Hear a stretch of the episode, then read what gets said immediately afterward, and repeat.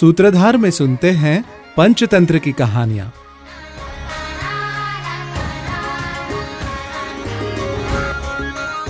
यो न पूज्यते गर्वादुत्तमा धमम मधमान भूप सम्मान मान्योपि भ्रश्यते दन्तिलो यथा।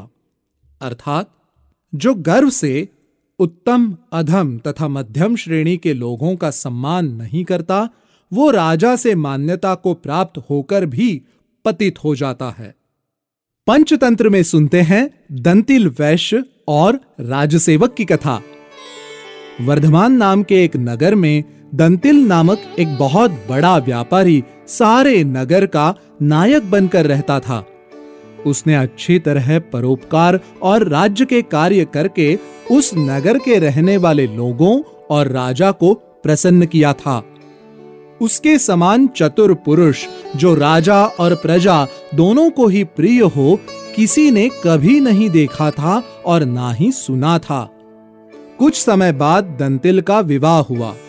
उस समय पर उसने सारे नगर के रहने वालों और राजसभा के लोगों को बहुत सम्मान के साथ निमंत्रण देकर बुलवाया और भोजन, वस्त्र आदि से उनका सत्कार किया।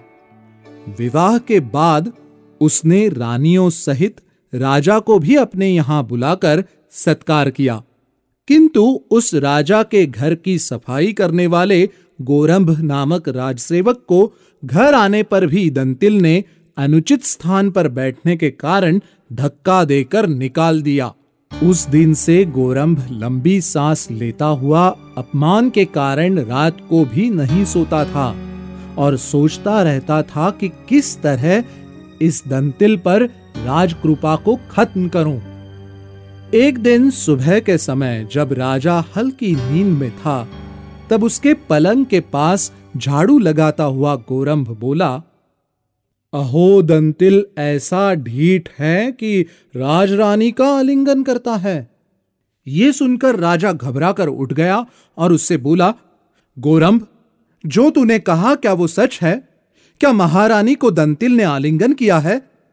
गोरम्भ बोला, देव रात में जुआ खेलने के कारण मैं सारी रात जागता रहा। अब मुझे बहुत नींद आ रही है, इसलिए पता नहीं मैं क्या कह गया। राजा ने ईर्ष्या के कारण मन ही मन कहा, हम्म, ये हमारे घर में बेरोक टोक आने वाला है और दन्तिल भी वैसे ही आता जाता है। हो सकता है कि इसने कभी महारानी का आलिंगन होते देखा हो। इस प्रकार राजा दुखी होकर उसी दिन से दन्तिल से अप्रसन्न रहने लगा। राजद्वार में भी उसका प्रवेश बंद हो गया। दन्तिल अचानक राजा के बदले व्यवहार को देखकर सोचने लगा, मैंने राजा का तथा अन्य किसी राज संबंधी का सपने में भी अनिष्ट नहीं किया, तब क्यों राजा मुझसे नाराज हैं? एक दिन दन्तिल को राजद्वार में चुप खड़ा देखकर गोरम्भ हंसकर द्वारपालों से बोला, द्वारपालों, राजा की कृपा से दन्तिल अत्यंत समर्थ हैं। इनको रोका तो मेरी तरह तुम्हें भी धक्के पड़ेंगे।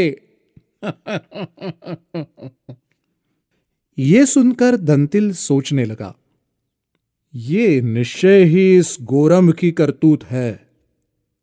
राजसेवक का सम्मान करना चाहिए क्योंकि वो किसी से नहीं हारता। रात में दन्तिल ने गोरम्भ को घर बुलाया।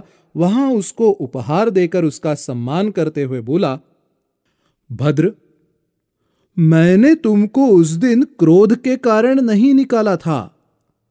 उस समय तुम अनुचित स्थान पर बैठे थे, इसी कारण तिरस्कृत किए गए थे। मुझे क्षमा करो। सुंदर उपहार और सम्मान प्राप्त कर संतुष्ट होकर गोरम्भ बोला, श्रेष्ठ, मैंने वो सब क्षमा कर दिया। इस सम्मान के बदले में अब तुम मेरी बुद्धिमानी और राजकृपा देखना। ये कहकर संतुष्ट मन से वो वहां से चला गया। दूसरे दिन गोरम्भ राजगृह में जाकर बोला, हमारे राजा बड़े महान हैं। लेकिन उनकी ये कैसी अज्ञानता कि मलत्याग करते समय ककड़ी खाते हैं। ये सुनकर राजा आश्चर्य से बोला, अरे गोरम्भ, कैसी अनहोनी बात कर रहे हो। घर का कर्मचारी समझकर तुम्हें मार नहीं रहा हूं। क्या तुमने कभी मुझे ऐसा करते हुए देखा है? गोरम्भ बोला, स्वामी स्वामी क्षमा करें, जुआ खेलने के कारण रात भर जागता रहा और अभी नींद में होने के कारण पता नहीं मुंह से क्या निकल गया। यह सुनकर राजा ने सोचा, मैंने तो जीवन में कभी भी शौच करते समय ककड़ी नहीं खाई, परंतु ये निरर्थक बात इस मूर्ख ने कह दी। इसी प्रकार इसने दन्तिल पर भी झूठा आरोप लगाया होगा। मैंने बेकार में ही उसका सम्मान खत्म कर दिया। ऐसा सोचकर राजा ने दन्तिल को राजमहल में बुलाकर उसका सम्मान किया और उसके पुराने अधिकार उसे वापस दे दिए। इसीलिए कहते हैं कि गर्व से वशीभूत होकर दूसरों का अपमान नहीं करना चाहिए।